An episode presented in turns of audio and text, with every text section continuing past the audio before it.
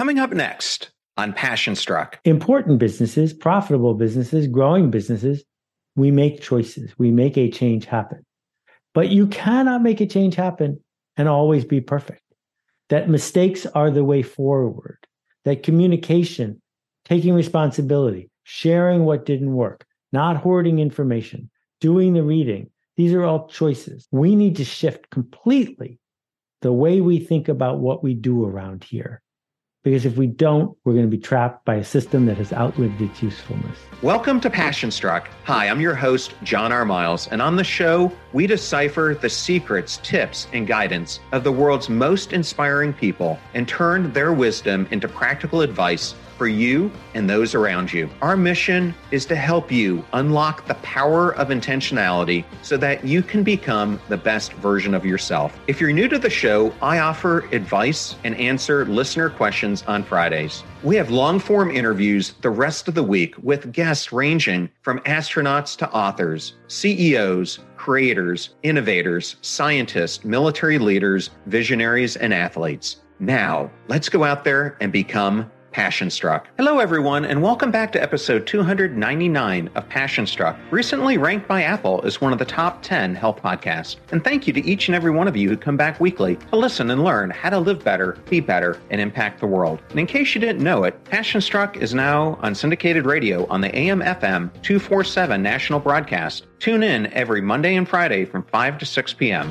Links will be in the show notes. In case you missed it, last week I had on three amazing guests. The first was Peter Singer, who is one of the most famous living philosophers in the world and a professor of bioethics at Princeton. And we discuss his renewed version of animal liberation, which originally launched in 1975 and established both the animal rights movement and the vegan movement. I also had on Rani Puranik, who joined me to discuss discuss her new book, Seven Letters to My Daughter Life Lessons on Love, Leadership, and Legacy. And lastly, I had on TikTok sensation Tinx, a multifaceted personality, lifestyle creator, advice expert, and podcast host who has become a resounding voice for women through her unique blend of wit and sincerity. And we discussed her new book, which launched last week, The Shift. I also wanted to say thank you so much for your continued support of the show. Your ratings and reviews go such a long way in bringing more people into the Passion Struck community where we can provide them weekly doses of hope, inspiration, meaning, and connection. And I also know our guests love to see your comments. Now let's talk about today's episode. The modern workplace has experienced significant transformation due to remote work and economic instability, resulting in a lack of innovation and disconnection among employees. Loyalty happiness, and effort can no longer be bought with a paycheck, leading to a rise of quiet quitting as well as disengagement. Despite this, some managers have responded by doubling down on productivity tracking and back to the office mandates, rather than providing employees the dignity that they need to inject purpose and motivation into their work. In today's interview, I speak with renowned author and thinker Seth Godin about his latest masterpiece, The Song of Significance, where he advocates for a new approach to leadership. To unlock your employees' full potential, you must treat them with the respect and autonomy that they deserve as human beings. You can either continue treating your employees as disposable resources and join the AI fueled race to the bottom, or you can build a significant organization that enrolls, empowers, and trusts employees to deliver their best work regardless of location. It is so essential to understand that humans are not merely a resource to be purchased, exploited, and then discarded. They are the essence of the workplace, the driving force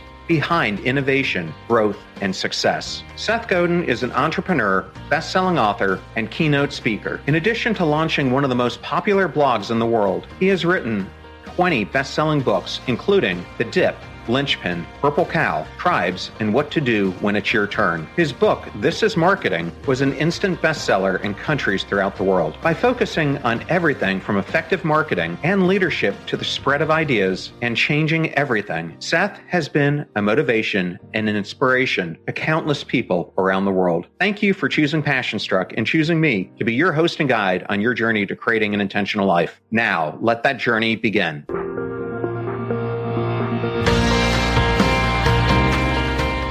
Seth, I am just so ecstatic and completely humbled to have you back on Passion Struck. Thank you so much for joining us.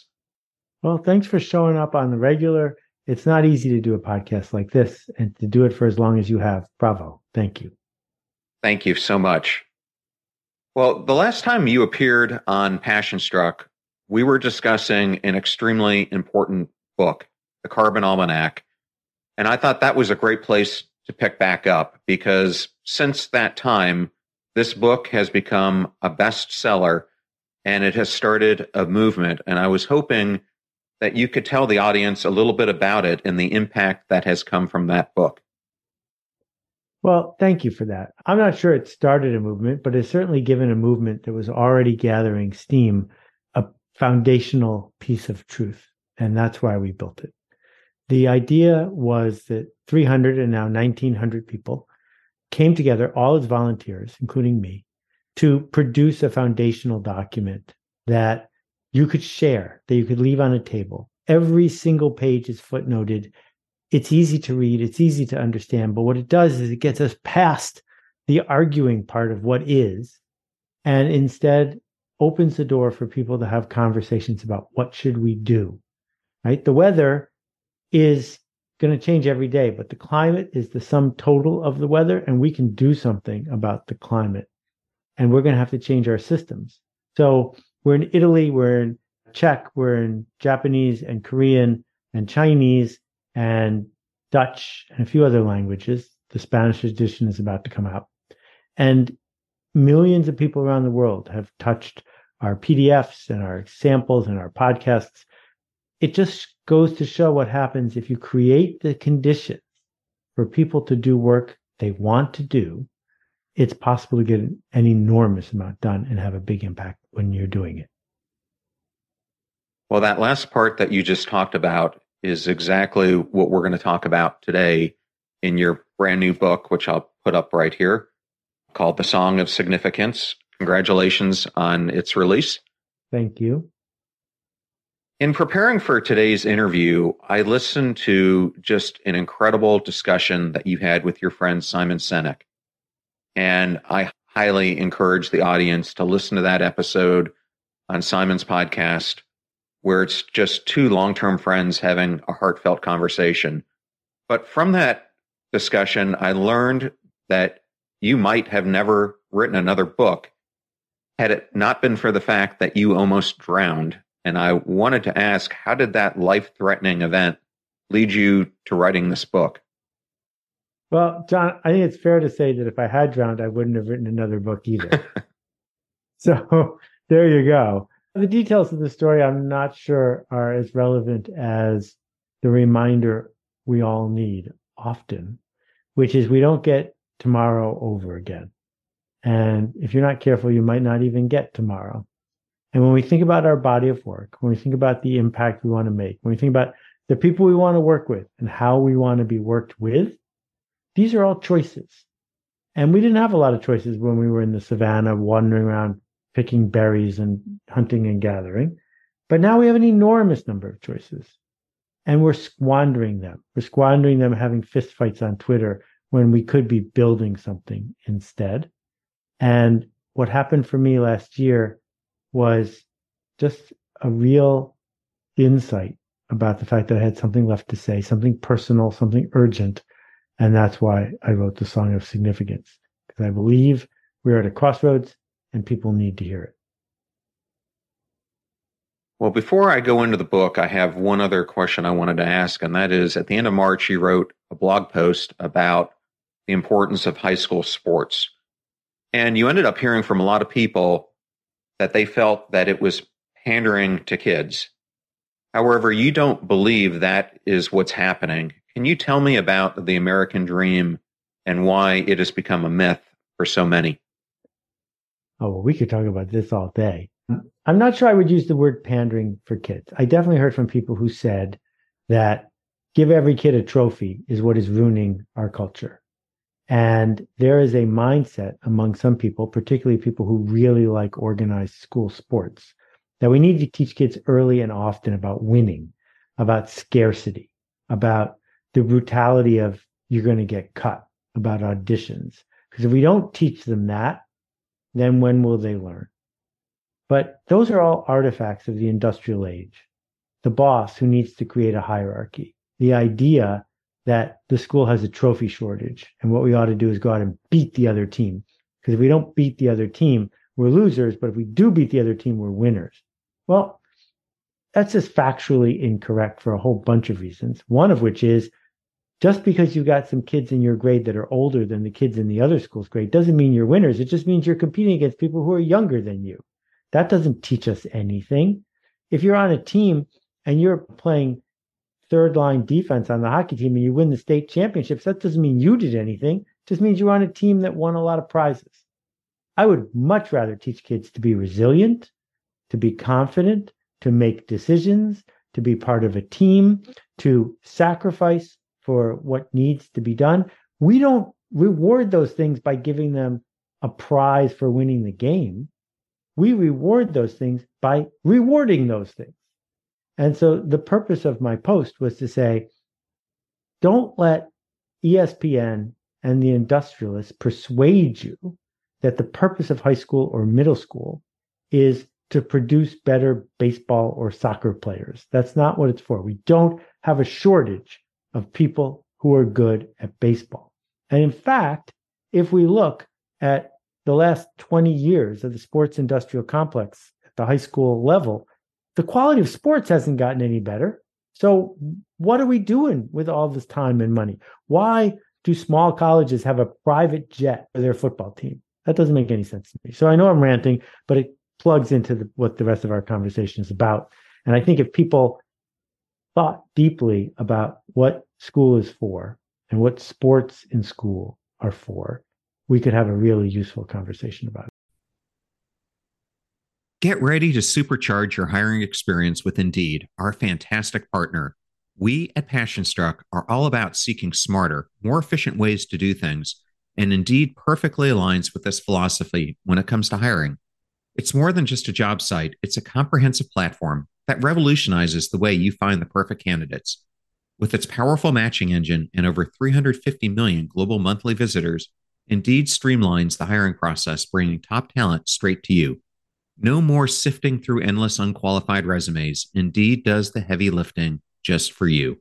And what I love about Indeed is its ability to centralize all your hiring activities, from scheduling interviews and screening applicants to messaging candidates. It's all in one place. During my career, I've hired thousands of employees, and I only wish I had Indeed's efficiency and speed back then. And here's a fact that absolutely blows my mind 93% of employers, according to a recent survey, say Indeed delivers the best quality matches over other job sites. That's quality and speed hand in hand. And listeners of this show will get a $75 sponsored job credit to get your jobs more visibility at indeed.com slash passionstruck just go to indeed.com slash passionstruck right now and support our show by saying you heard about Indeed on this podcast. Indeed.com slash passionstruck. Terms and conditions apply. Need to hire? You need Indeed. I know all those discount codes are difficult to remember, so we put them all at passionstruck.com slash deals. Now, back to Passionstruck. Yes, well, you and I could go on and on about what we should be teaching in school because I just had my youngest graduate from high school.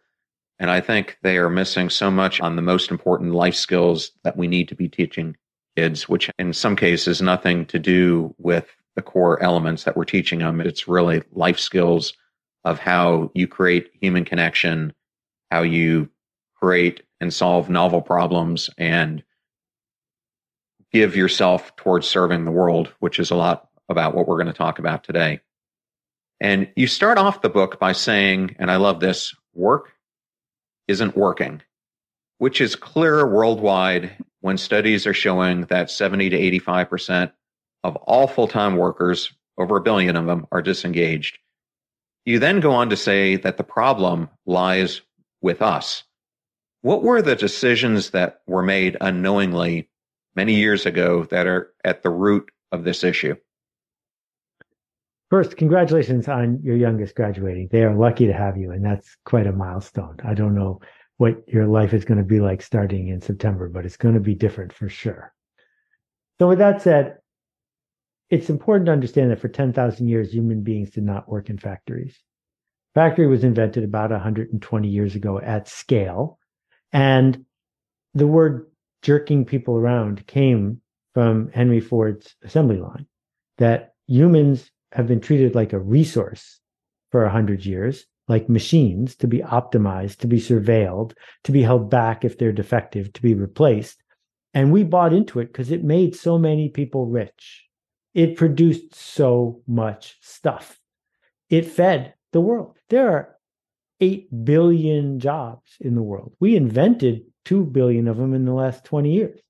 We keep inventing things for people to do. And for a long time, we base those inventions on productivity. But now, number one, it's hard to make most of the stuff we buy much cheaper or more efficiently than we already do. And number two is that the people who have won the race to the bottom aren't going to give up their slot easily. So if we're going to spend our days working in a system, we should figure out what does that system need and how do we make it better? Because that system's purpose should not be how do we make money for the stock market? The purpose of the system should be what is it contributing to our lives, to our culture, to our days. And we can change it. We can change it, but we have to talk about it first. Well, this book is really a manifesto. And one of the things that I've always appreciated about your writing, and that of many of the great authors whom I follow, people like Dan Pink and Susan Cain, Gretchen Rubin, and others like yourself, you all do extremely extensive research when you're writing your books. And I was hoping, because I think it's important, that you talk about the research you did for this book and what it found. I'm honored to be on that list. My peers do extensive research. I do not. I will not pretend I do extensive research. I will tell you that I surveyed 10,000 people in 90 countries and I asked them, what's the best job you ever had? And everyone knows the answer to that question because we cherish it. And then I said, which of these 14 things contributed to that being the best job you ever had? And this is the fascinating takeaway because bosses think the two most important things are I got paid a lot and I didn't get fired. Because those are the two levers that bosses turn all the time. Do what I say or I'll fire you. Oh, you did a good job. Here's a raise. But in fact, those two came in last. And the ones that came at the top were I accomplished more than I thought I could. I worked with people who treated me with respect, and I was part of something that mattered. And we can deliver that to people. We can create the best job you ever had and also make a bigger profit by paying attention to humanity, not by treating people like a machine. My follow up to that would be Did the results surprise you? I certainly hoped that people saw the world the way that I did, because that's been my narrative. I've walked away from an enormous amount of money for various projects through the years because life's too short. What am I going to do with another hundred dollars? I have a hundred dollars. And so the thing that thrilled me was that I was not alone, that I was, in fact, for once normal. Well, I am glad it turned out the way that it did because it would have been a sad state of affairs had it been the opposite. Well, I say this jokingly because just before this interview started, I received a package from Amazon. I always learn something from you every time that I hear you talk. In your interview with Simon and in the book, you highlight that Amazon, and I found this incredible, lost a quarter of its annual profits to turnover in 2021.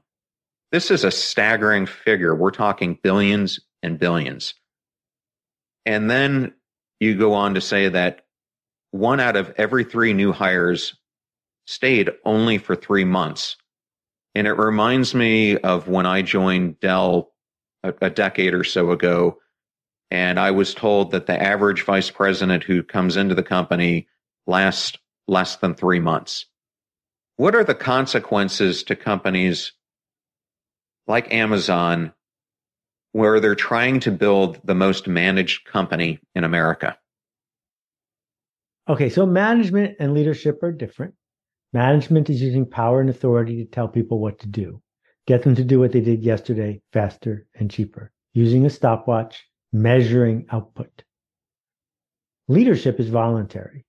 Leadership says, I'm going over there. We've never been over there. There's a liminal space between here and there. Who wants to come? So some managers are leaders. And Jeff, for the first 10 years of Amazon, was nothing but a leader describing a future that wasn't here yet.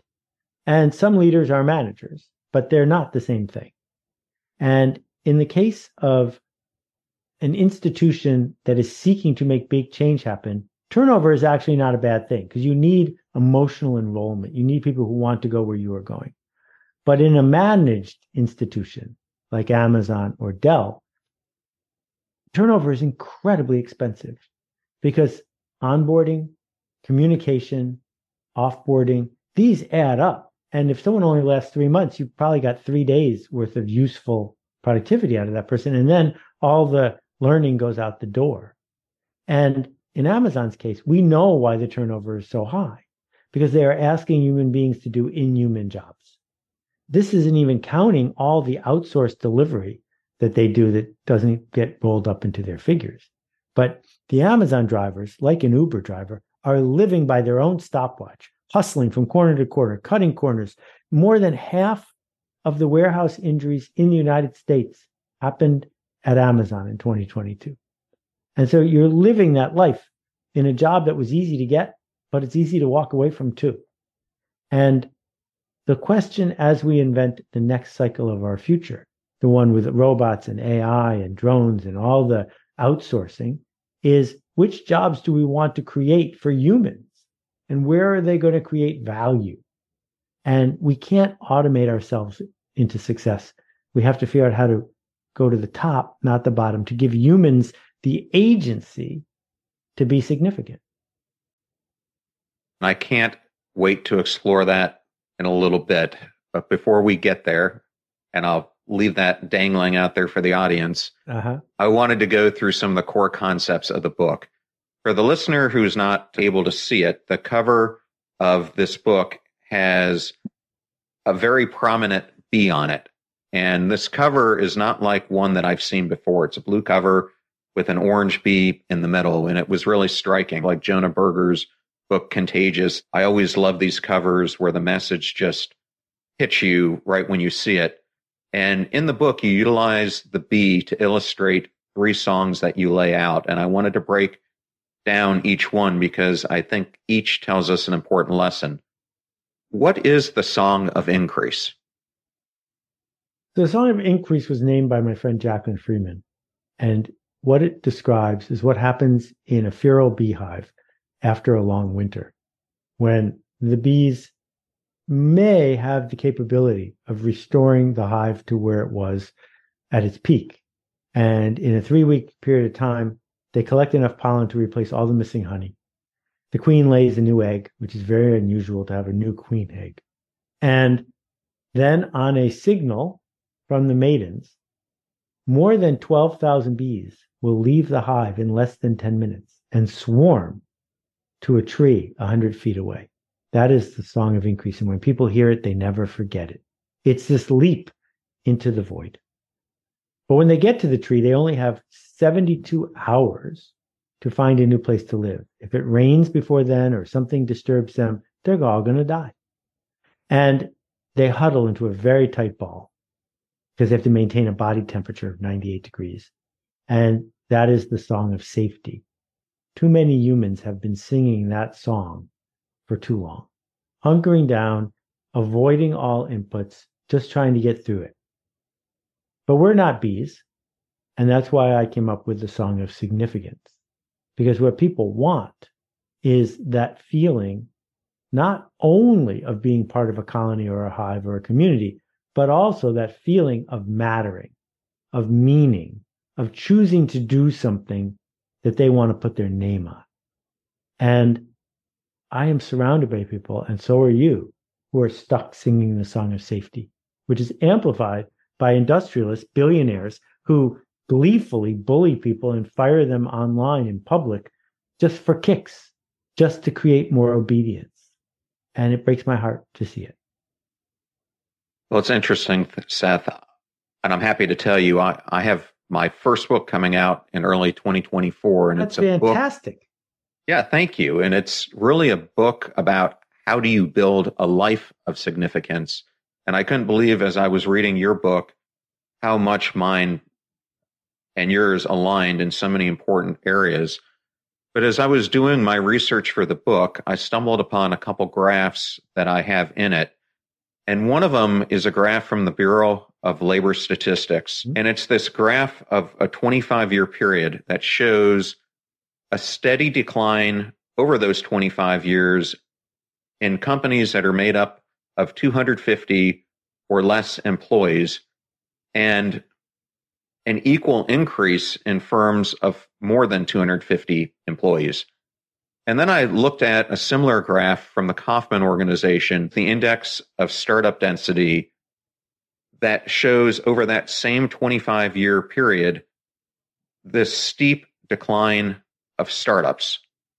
And the issue that I found when I examined these is that it stuck out like a sore thumb to me that startups are where people usually go to solve a novel problem. And I remember interviewing my friend Jim McKelvey, who told me, and all the things that he's done, including Square, at the core of everything he was doing was trying to solve a novel problem for humanity.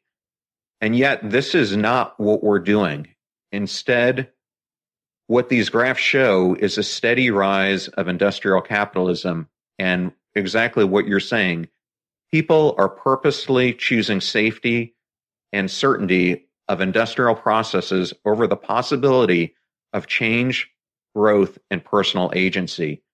And I believe in our Surgeon General has just been talking about this. There are many things that are leading to this chronic and epidemic state of loneliness and hopelessness that people are feeling, but I've got to believe that this is a portion of it. And we are facing this challenge, as you lay out in the book, of trying to have it both ways.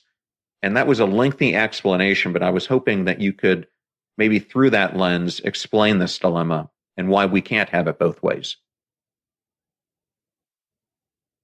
Well, there's one category that's missing from your charts, which is freelancers. And freelancers are not entrepreneurs. Freelancers are not running a startup. Freelancers have a job without a boss. Some of these freelancers are exploring the edges.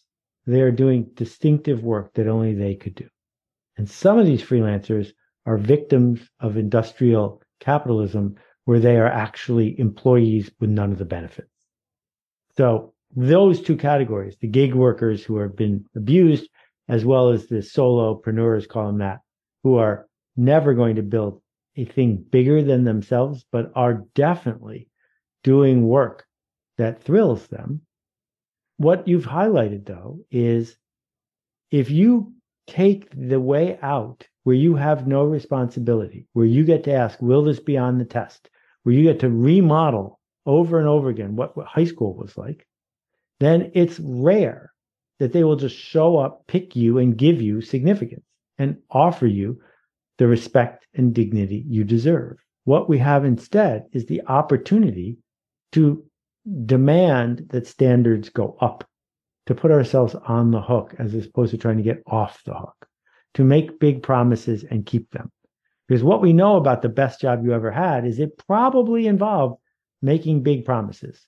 It did not involve sitting in the back in the corner with no one noticing you and you didn't get fired. And that's thrilling. People like you and me who have been lucky enough to have those sorts of gigs, we want it to happen again. And too many people have been brainwashed and indoctrinated into thinking that it's not possible. Well, I'm going to go back to the Carbon Almanac here for a sec because this just triggered a thought in my mind. And really, that book and this book that you're laying out are both about systems change. But one of the things that we talked about in our last interview was that at the heart of many of the changes that need to occur for climate change, and they need to occur, I think, for what you're talking about in this latest book, all center around what is the output that these companies are producing. Because what I got disillusioned about was that I was spending so much of my life and time working on things that were all about shareholder value, which was all about reducing expenses and increasing stakeholder value and driving greater profitability. But it wasn't really about producing a product that had any meaning in it at mm-hmm. all. Yeah. And you have this simple graph in the book that plots out stakes and trust. And I was hoping you could discuss it because, and you've got it up right there on the screen. So if someone's watching this, they get to see it. But I found this graph to be very simple, but these four by four graphs are so significant. And I was hoping you could discuss it and why the top hand right quadrant relates so much to the song of significance. Okay, so always hard to do this on the radio, but we'll do our best. I love four by four grids. They can shift the way you think about things. There's two kinds of transactions we have in our lives high stakes and low stakes. Low stakes might be I'm going to get a, a cup of coffee. High stakes might be I'm getting on an airplane and flying across the world. If the plane is no good, that is the end of that. But if the coffee's no good, you can just get another cup of coffee. High stakes and low stakes. And there's two kinds of interactions we can have with the people who are delivering things, who are working on things, either high trust or low trust. In a low trust situation, we surveil them. We put them into a box where they don't have a lot of choices. So an airline is a low trust, high stakes situation. And if you love working for the airlines, terrific. Someone needs to, but we want it to be managed. We want it to be measured. We don't want the pilot to be making new decisions in the middle of the air because she feels like it. She has to follow the checklist, right?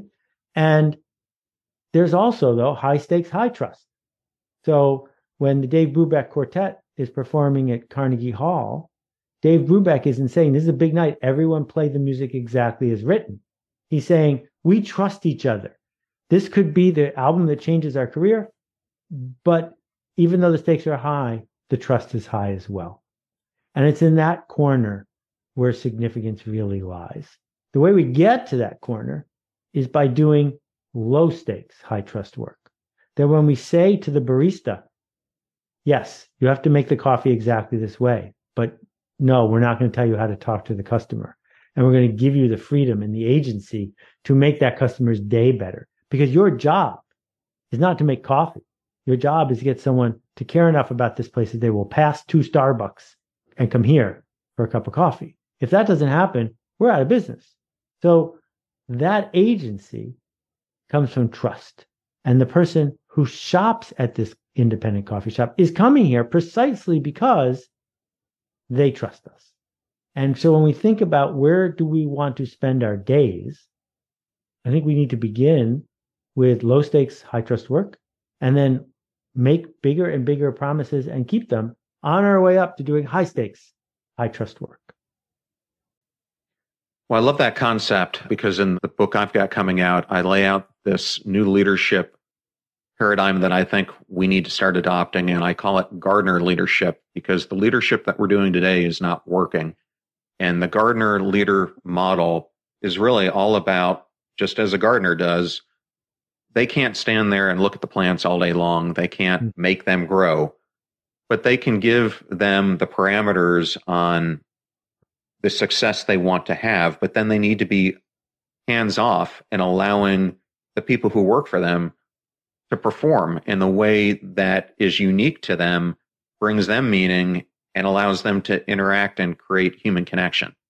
Brilliant. So I love the way your graph laid it out. And speaking of this podcast is all about the power of intentional choices that we make every single day of our lives. I believe we each face a fork in our lives every single day. We have the choice to stay in the status quo of our life or we have a choice to step into the unknown towards a more fulfilled existence. And in the book, you also say that significance is a choice. And I thought that was extremely important. And I was hoping you could explain why. Well, as we riffed about, the promises we make, the places we choose to work, what we tolerate from our boss, These are all choices. When we decide to hire people, that's a choice. So I have lots to say about false proxies and the way we hire people poorly. But we have to begin by saying, why are we even here? Are we here to make a change happen? Now, there are lots of businesses that are not here to make a change happen.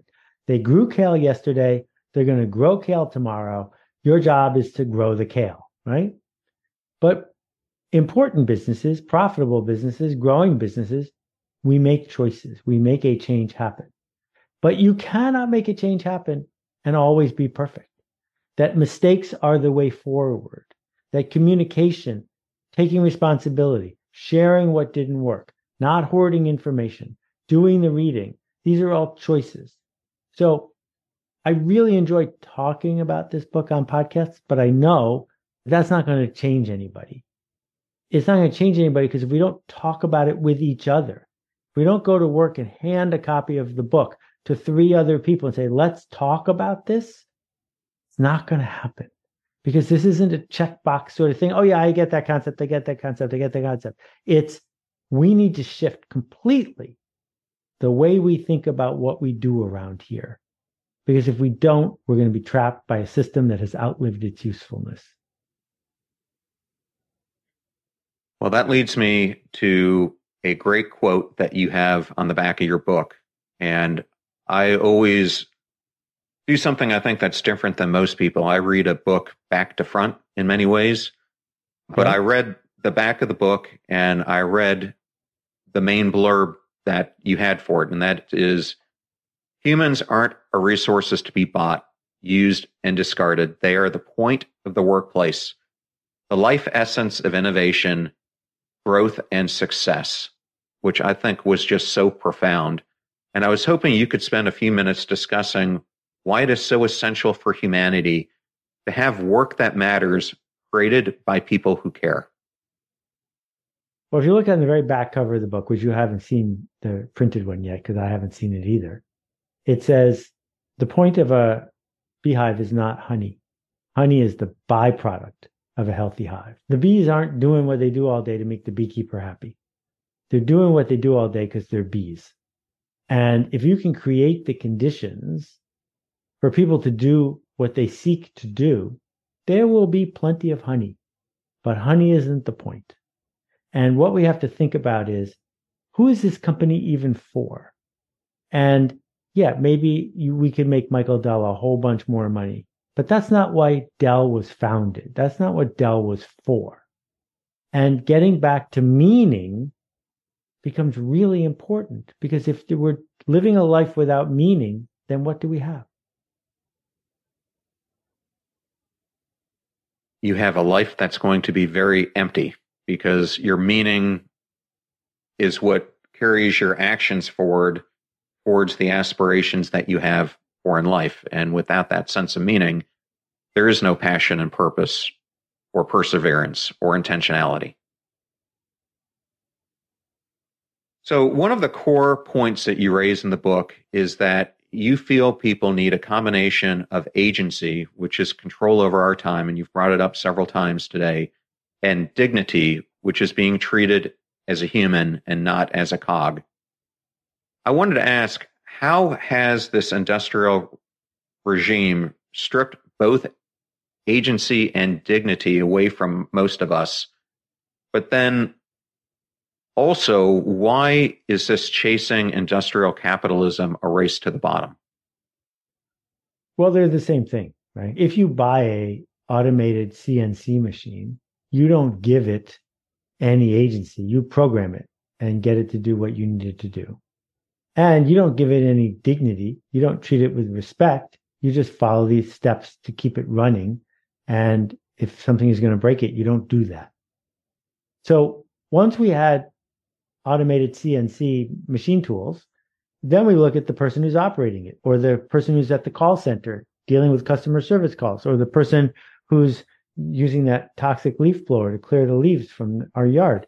We want to measure everything they do so it will be cheaper and faster. That's inevitable. It's the race to the bottom. That if your competitor is going to do that and you don't, you think I'm going to lose the work.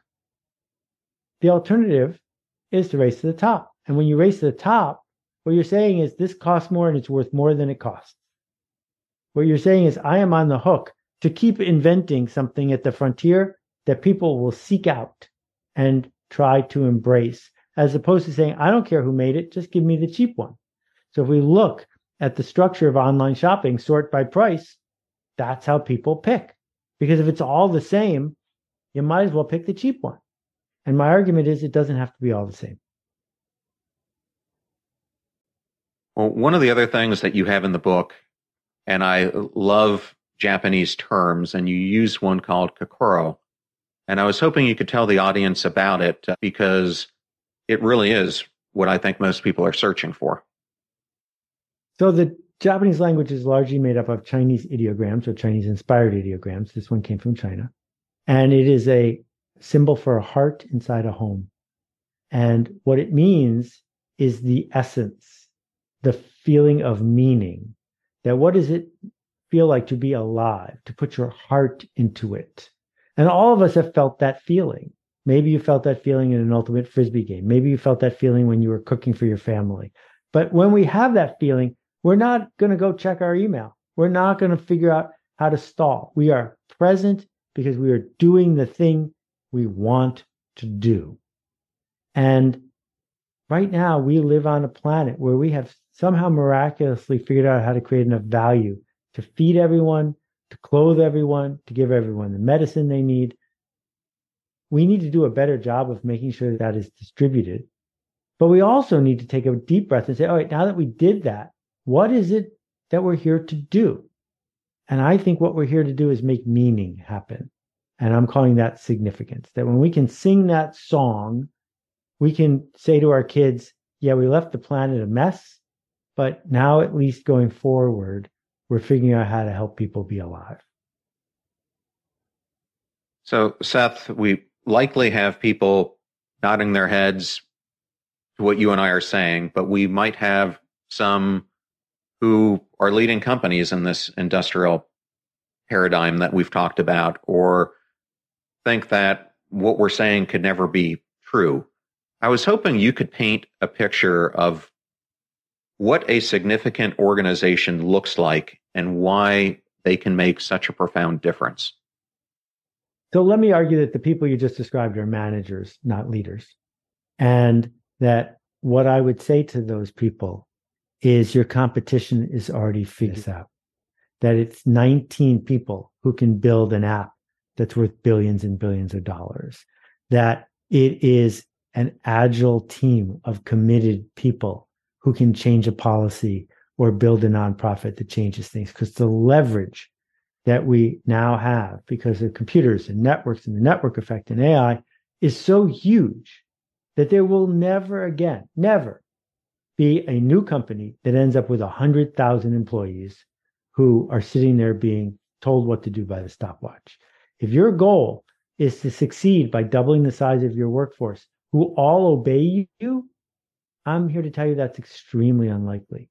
So if you are that pragmatic business person, it is powerful indeed if you can create the conditions to engage with people who are enrolled in the journey and help them get to where they want to go. Deep down, you know that's what the people around you want. And we have indoctrinated them into being passive, but they don't want to be passive. They want to be active. So I have an important question to ask you, and this one actually came from my kids. And they told me to lay it out like this. We are seeing, and this is them talking, a major mm-hmm. shift in work a shift that we're extremely worried about. The workforce is changing before us, and we are trying to plot our place in the world going forward. And like millions of others, we're worried that jobs will be displaced by industrial capitalism that are made up of machines and big tech. And We've listened to many podcast guests that you've had, Dad, that have offered their advice that if they had a son or daughter in the same spot, and the answer has been focus on what machines cannot bring to the workplace, which is human connection, curiosity, and creativity. And what they wanted to ask you, Seth, is this something that you also found? And what would be the real skills that you would recommend to someone who's in this Gen Z age group to pave a new way of work? I think if you said to any boss who had good jobs to offer, I have somebody here who is innovative, creative, hardworking, empathic, charismatic, honest, and connected. Would you like to hire them? The honest answer is yes. You can learn how to type fast. You can learn mechanical engineering, but those other things are skills you have to teach yourself. And school didn't teach you any of them. So the opportunity that we have is to find the smallest possible unit of meaning, the smallest possible place that you can bring humanity and responsibility to, and do that. And then do it again and do it again until you work your way up to bigger things. The boss isn't going to say, Come on in, do whatever you need to. You're John's kid. We'd love to have you here. What they are going to say is the kinds of attitudes that you are willing to bring to work are exactly what will solve this problem that I'm having trouble getting to go away. But the minute the boss tries to write down every step of your job, you need to refuse. You need to either be able to articulate why you need to do work that cannot be written down, or you need to go somewhere where you can do work that cannot be written down. Because if we can write down every step of your job, we're going to find a computer to do it for free. I think that's an extremely important point that people really need to listen to because things that are scripted out, processed, can be replicated. The human mind cannot. The way you interact with other people cannot.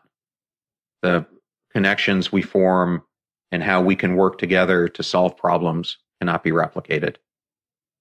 I have had the privilege of having on a couple of experts on a topic called white space. One of those was Juliet Funt, the other mm-hmm. was Dorie Clark. You might know both of them. I do. And they told me in both my interviews that I had with them that they are seeing that meetings are becoming a problem and a symptom. And we're not leaving ourselves enough time for white space. And you also brought this up in your book, and I was hoping you could go into it because during my career, I found meetings to be a huge problem. Exactly. As we start to wrap this up, I will be happy to rant about meetings. I spend a bunch of pages in the book because of the symptomatic nature of them. Meetings are not conversations.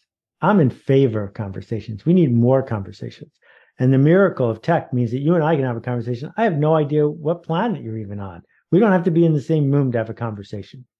But a meeting is often when a manager exerts their authority to take attendance, that they're worried that people are getting their dry cleaning done or something. So they make everyone sit in the room while they, stream of consciousness, say what's on their mind. This is selfish. It is enervating. It's one of the things people hate the most about their white collar work. And it's so easily replaced. The boss needs to send a memo. The boss needs to make a well edited five minute video. Send it to everyone. Give them a quiz if you want. Let people have a conversation about it. It's asynchronous. It's powerful. It leads to conversation. But meetings as a form of group control are way past their prime. And then, Seth, the last question I have for you is what would happen if we were able to produce a different sort of day, a different sort of month, a different sort of life, where we're able to show up at work and make a difference? Well, I can tell you from experience that it's worth getting out of bed for. I have struggled and worked hard to be able to do that for a long time. And it breaks my heart when I see people who not only don't have that, but have been indoctrinated to believe they can't have it. But they can. I wasn't born with something they weren't born with.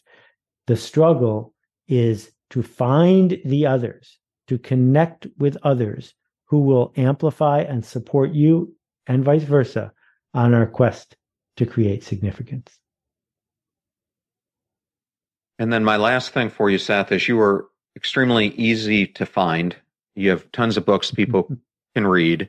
I saw on your website that you have a new course coming out, and I was wondering if you would like to tell the audience about it. So, people who have followed my work know that I started the Alt MBA and the Akimbo workshops. I don't run them anymore. They're an independent B Corp. I'm not affiliated because I wanted that team of people to be able to find their platform and their significance. I've been really enjoying the work I've been doing with LinkedIn. This is not as much a course as a series of lectures that you can do. It's only half an hour long. It is launching at the end of May on LinkedIn, and it's not that hard to find. If you go to seths.blog slash song, you can find the book and the course and plenty of other juicy videos. Well, Seth, it is always an honor to have you on this podcast. What an incredible book and vision you have for the future. Thank you so much for spending your time with us. Thanks, John. Keep making this ruckus. It matters. I absolutely loved that interview with Seth Godin. I was so humbled to have him come on the show a second time. And I wanted to thank Seth and Penguin Random House for the honor and privilege of having him come back on the show. Links to all things Seth will be in the show notes at passionstruck.com. Please use our website links if you purchase any of the books from the guests that we feature on the show. All proceeds go to supporting the show. Videos are on YouTube at both John R. Miles and Passion Struck clips. As I mentioned at the beginning, you can now catch us on the AMFM 247 national broadcast every Monday and Friday from 5 to 6 p.m. Links are in the show notes. Advertiser deals and discount codes are in one convenient place at passionstruck.com slash deals. I'm on LinkedIn where you can subscribe to my newsletter, or you can also find me at John R. Miles on both Instagram and Twitter. And if you want to know how I book amazing guests like Seth, it's because of my network. Go out there and build yours before you need it. You're about to hear a preview of the Passion Struck podcast that I did with Scott Simon, who is an acclaimed author, speaker, and the visionary behind the Scare Your Soul movement, and also the author of the new book, Scare Your Soul. So many people who are probably listening to this right now think that courage means jumping out of airplanes or quitting jobs and moving to other countries and making these massive shifts. When really, sometimes it's the micro challenges, the micro aspects of courage that, first of all, are sometimes the hardest but they can also move the needle even the most. The fee for this show is that you share it with family or friends when you find something useful or inspirational. If you know someone who's interested in the song of significance, then definitely share this episode with them. The greatest compliment that you can give us is to share the show with those that you love and care about. In the meantime, do your best to apply what you hear on the show so that you can live what you listen. Until next time, go out there and be passion struck.